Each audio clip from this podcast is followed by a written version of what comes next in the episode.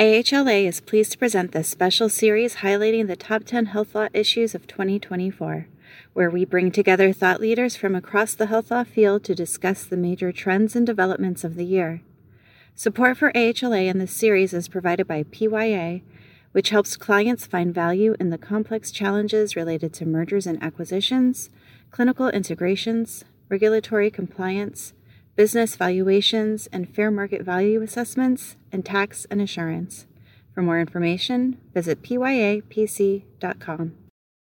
Well, thanks for joining us for the eighth installment of the AHLA podcast series on top 10 issues for 2024. Um, we're going to discuss some proposed Medicaid regulations. Joining us today is the author of that section of the article, Caroline Brown. Caroline, thank you for being here. Can you introduce yourself, please, to our audience? Uh, thanks for having me, Martie. Um, I'm a partner at Brown and Peisch, which is a small law firm in Washington focused on federally funded uh, programs that are administered by the states. So Medicaid is obviously the largest of those.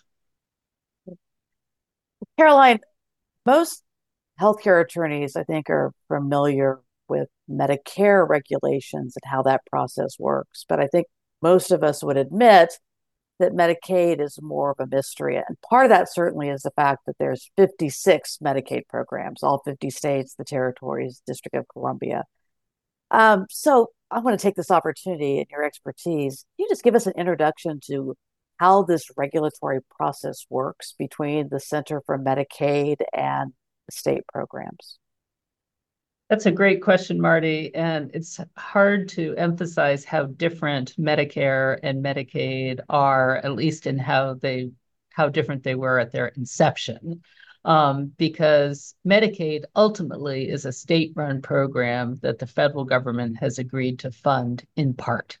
And um, and the conditions of that funding are that they adhere to certain uh, rules and federal rules and regulation over time, those rules and regulations have gotten far more complex than they started out as. And so, um, and in many cases, um, their states are the states are themselves being regulated by the federal government, and they are being asked to regulate providers or their contractors in certain ways. So it's a much more complex process where there's not direct regulation of um, providers, but rather where the states are being instructed to do certain things in a certain way if they want to qualify um, for federal funding.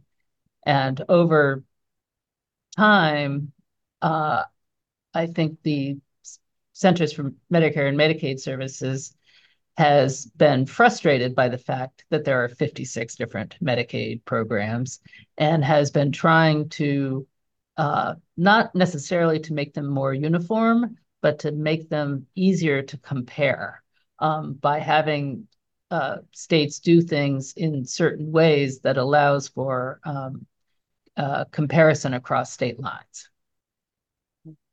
Well, on the Medicare side of the show, we at least have some hope that CMS appreciates that in its, in its administration of its regulations, there may be challenges, and that may be somewhat a, a temper on what they do. Is that true on the Medicaid side? Um, it's hard to tell, and I think that there is often a lot of frustration at the state level that some of the things that they're being asked to do are extraordinarily complex from an operational standpoint and um, and there's not a single way to do it. There are many different ways to do it, and uh, and uh, uh, uh, it's it's often very hard to sort of achieve compliance with what the um, federal government is asking uh, the states to do, and what the states in turn then try to push down to their providers.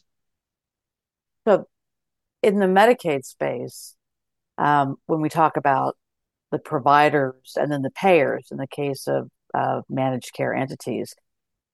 Is it direct regulation from the centers from Medicaid, or is it the Centers for Medicaid requiring the states to do things, and the states in turn require yes. their providers. Oh my goodness! So okay. one, so yeah, so one of the things that we see in the in the one of the rules that's um, pending and that I expect is going to be finalized is a lot more requirements about what the states have to put in their contracts with managed care plans, and then what the states have to do, um, uh, what the states have to do with whatever that information is that they're collecting um, from uh, from managed care plans.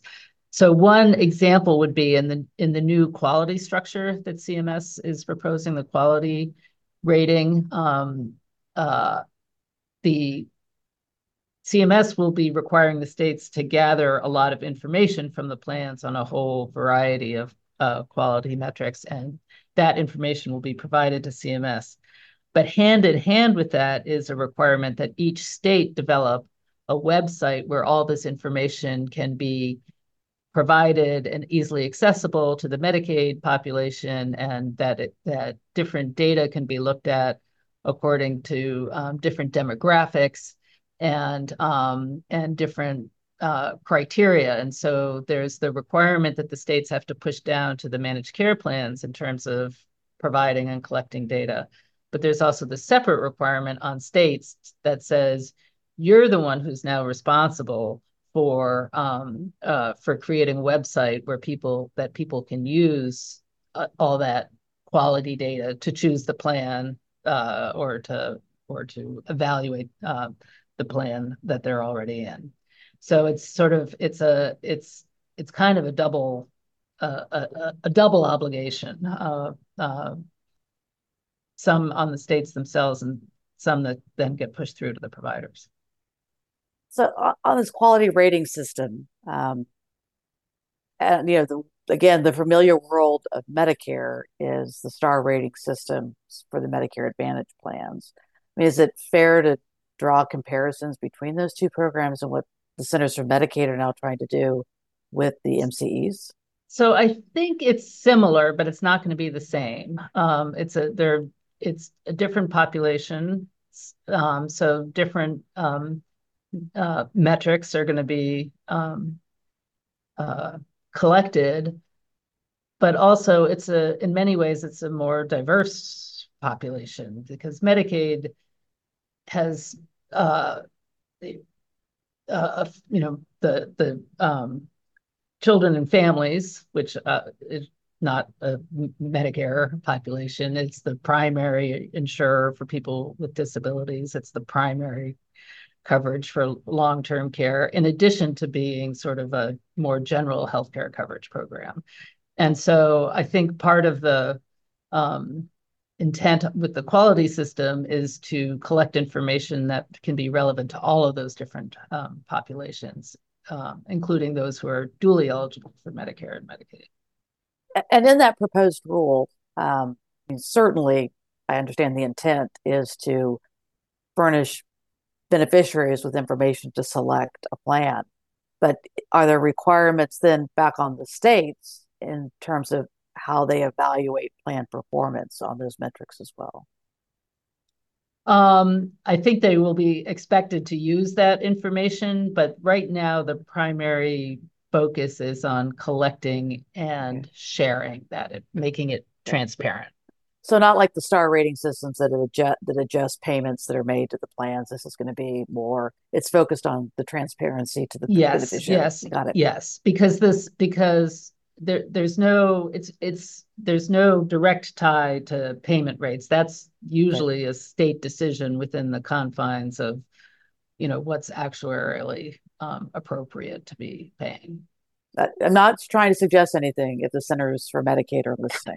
So, but um, I was really intrigued by the, the, the description of this new payment adequacy and access provisions, the the proposed rule around that, um, where it's it's reporting certain specified reporting. Again, states have to collect certain data from the managed care entities this in terms of how much they're spending on certain types of services and then comparing rates to Medicare.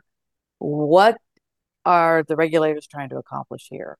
So I think this is really a first um, in uh, where the uh, there's a the general statutory rule in Medicaid is that Medicaid has to pay rules that are efficient and economic and sufficient to attract enough providers to serve uh, the population uh, uh, comparable to what is available to the population in that geographic area. So very high level sort of um, uh, requirement for where, where states are supposed to um, be.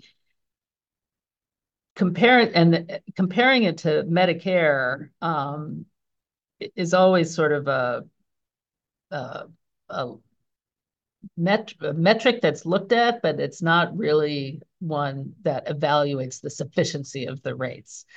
And um, and so uh, I think this reflects a belief by CMS that the Medicare rates are um, more or less appropriate and that they want to know where state rates are in comparison um, to those to the Medicare rates. And it is, um, I think it could be difficult for states to collect and report that information in a way that um, is consistent with the historic view that um, states themselves they can um, uh, should not publicize what rates are being negotiated between managed care plans and their um, and their providers.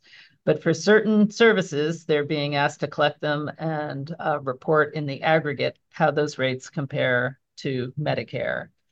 And then for certain long-term services, the states are being asked to collect information and report how those rates compare to what Medicaid would pay on the fee-for-service side.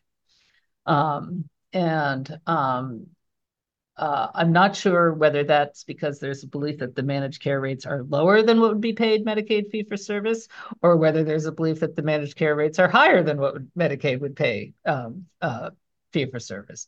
But um, uh, but what was striking in the um, in the preamble describing these proposals was CMS's view that this would enable easier comparison across states, um, which is uh, uh, that's sort of that's unusual because really each Medicaid program should stand on its own. Each Medicaid program has its own um, uh, priorities and its own uh, uh, population and uh, and the comparison across states um, uh, in some ways could it, it can be very problematic. Yeah, we've learned through hospital price transparency regulations that a rate is not always a rate. And I think that's especially true in Medicaid. Especially Medicaid, true in Medicaid, yeah. Yeah, because you start mm-hmm. talking about directed payments and supplemental payments and DSH does the proposed rule accommodate that and, and provide direction to the states on how to calculate that? Um, uh, at a high level, it does, um, but I think that there's going to be uh, there's going to have to be sub-regulatory, assuming that this is finalized more or less in the form that it is. There's going to have to be sort of sub-regulatory guidance as to what counts and and what doesn't for these um, uh, uh, in, in, in these types of comparisons. Uh, you mean the devil's in the details? The devil is in the details. well, speaking of details, let's talk about the proposed rule on medical loss ratio. Now, my very basic understanding of MLR is it's a comparison between how much a plan pays in providing services plus quality initiatives, how that is a percentage of the total amount they receive from the state um, as payments, and that that MLR has a target of whatever it is, 85%, 89%, and the like. And this proposed rule is talking about what goes into the calculation of the denominator, um, how much they numerator and denominator. denominator. Yeah, yeah. What are they trying to do here? What, what's the end game? so uh, again, I think this is it's a, a, a kind of a well in Medicaid the MLR is not a it's it's not states are not required to take a rebate um if if um uh, plans are be below the anticipated MLR but they do use it they do have to use it in setting their capitation rates I think this is a tightening of the MLR, um, where in both the numerator and the denominator. In the numerator, um, there's a uh, in terms of what is paid out to providers, uh, managed care plans can only count incentive payments if they meet certain criteria that are decided upon in advance. And so if a plan finds itself with sort of below its MLR and with extra funds, it can't be distributing those to providers in a sort of non um, uh, at, in a last minute way um, to bring its MLR up. Um, on the denominator side, um, it is uh, requiring plans to include uh, state-directed payments and other types of payments that are being made by states to plans that um, that uh, may not be considered part of sort of the base capitation payment. And so um, I I think it, it it's being uh, it's a stricter definition of the MLR and um, uh, uh, but it does continue to give states the flexibility of deciding whether or not to uh, require a rebate, and if they do require a rebate, where to set that percentage standard. Um, another proposed rule on network adequacy requirements for MCEs. I'm going to grossly simplify this and say it's driven primarily by maximum wait times. So the MCE has to develop an adequate network so that beneficiary wait times for services are not delayed. And, you know, in the provider side of the world, we love network adequacy standards because that's what gives us negotiating authority against the plans. Is you have to have us, right? to meet right. the network adequacy requirements. Right. You need us, and I'm going to mm-hmm. leverage that as best I can to get a higher rate or other favorable contract terms. But this always comes down to a question of enforcement. Um, is what is the remedy if a plan fails to meet network adequacy requirements? And is that merely a matter of contract between the state and the plan, or is there something built into this overall regulatory scheme that provides some protections to beneficiaries and in doing so right, to providers? Right. So there's always been network adequacy requirements. So the states always had to set network network adequacy requirements, and they can use various things to just to uh, evaluate how adequate the network is. What the new proposal is, it says you have to have wait times. Um, uh, you can't you as as one measure of network adequacy, and then it sets specific wait times: uh, ten days for behavioral health providers and fifteen days for primary care and um, OB/GYN providers for routine visits. Um, and then this, I I think it, the proposal is that a state has to choose a fourth category and set its own um, wait times. And then it says states have to have secret shopper surveys where um, uh, where states uh, send out secret shoppers to see can they get appointments within those um, wait times? And is the provider who's listed in the provider directory one who's available for um, medicaid patients? And and is all the other information in the directory um, correct? And then if there if there um, uh, if there's a failure there is a requirement again it's a requirement on the state um, to uh, uh, enter into some sort of corrective action plan with its with the managed care plan to try to um, remedy that um, uh, solution. And I think uh, you know those those wait times are pretty aggressive. They're um, uh, they are I think more aggressive than the wait times in Medicare and um, and more aggressive than what most people would have in their commercial plans. But you are dealing with a more you're dealing with a more vulnerable population. Speaking of aggressive and less aggressive timelines, mm-hmm. let's wrap up with a conversation about the what you you uh, in the article is referred to as a proposed rule. We know, in fact, it was finalized by CMS about a couple of mid January, um, which is the prior authorization rule, which and check me on this, it applies to Medicaid MCOs as well as Medicare Advantage plans and um, exchange plans, right? So, yes, that group, not commercial payers, darn it, but that group is subject to this rule. And sort of the big headline grabber when that was published was um, the pri- the time period by which a payer has to respond to a request, 72 hours for an urgent uh, request, and then seven business, seven, excuse me, seven calendar days. Yeah, seven calendar. or the other, yeah, yeah. And, and uh, help me under first of all before we get to I understand with emergency services there are no PA requirements, but what how do they define urgent in this rule? Or is it I know I don't think they defined urgent, but I haven't made my way through all 844 pages yeah. of the final rule. okay. But I, I mean it, is So I was waiting it's, it's not yet in the Federal Register. It's only okay. available in the large big print. Very large document. Yes. can't possibly print it because there's two reams of paper, right? Right. Yeah. Um, but but it, it is probably an er, emergent services. There shouldn't be a PA requirement, correct? So this yes, is somewhere it's not between. for. I don't think. No, I don't think it's yeah. for emergency services. That may be one of those. You know, uh, we know it when we see it, right? Uh, uh, yeah, but, I, I, mean, I assume. It, I assume it's as uh, in some way as determined by the physician who's uh, right. or other provider who's seeking that authorization. Right. But and so it, my question on these wait times is, for example, the American Medical Association has published um, proposed model legislation for the states um, on PA, which would impact commercial payers as well.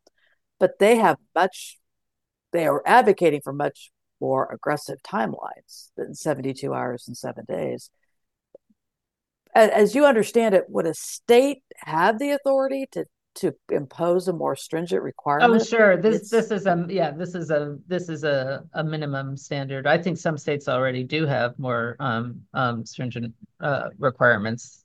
So this would be this would be the minimum, and it would be standardized across all different um, types of um, plans. And the one of the um, sort of corollary aspects of the rule, and the, the one that didn't get all that headlines, but um, uh, is is to make all that prior authorization process much more transparent about what is required in order to um, be authorized and what may or may not be missing from the uh, request and um, and what the decision was and why the decision was made that way. Um, and that's all information that um, plans and um, uh, uh, Medicaid, certain Medicaid agencies are going to have to be um, make available um, both to providers and to beneficiaries.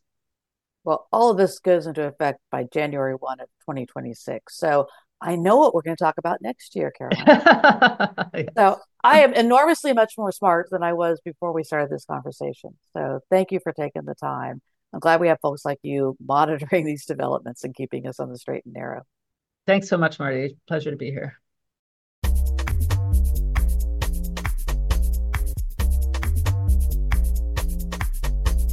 Thank you for listening. If you enjoyed this episode, be sure to subscribe to AHLA Speaking of Health Law wherever you get your podcasts. To learn more about AHLA and the educational resources available to the health law community, visit AmericanHealthLaw.org.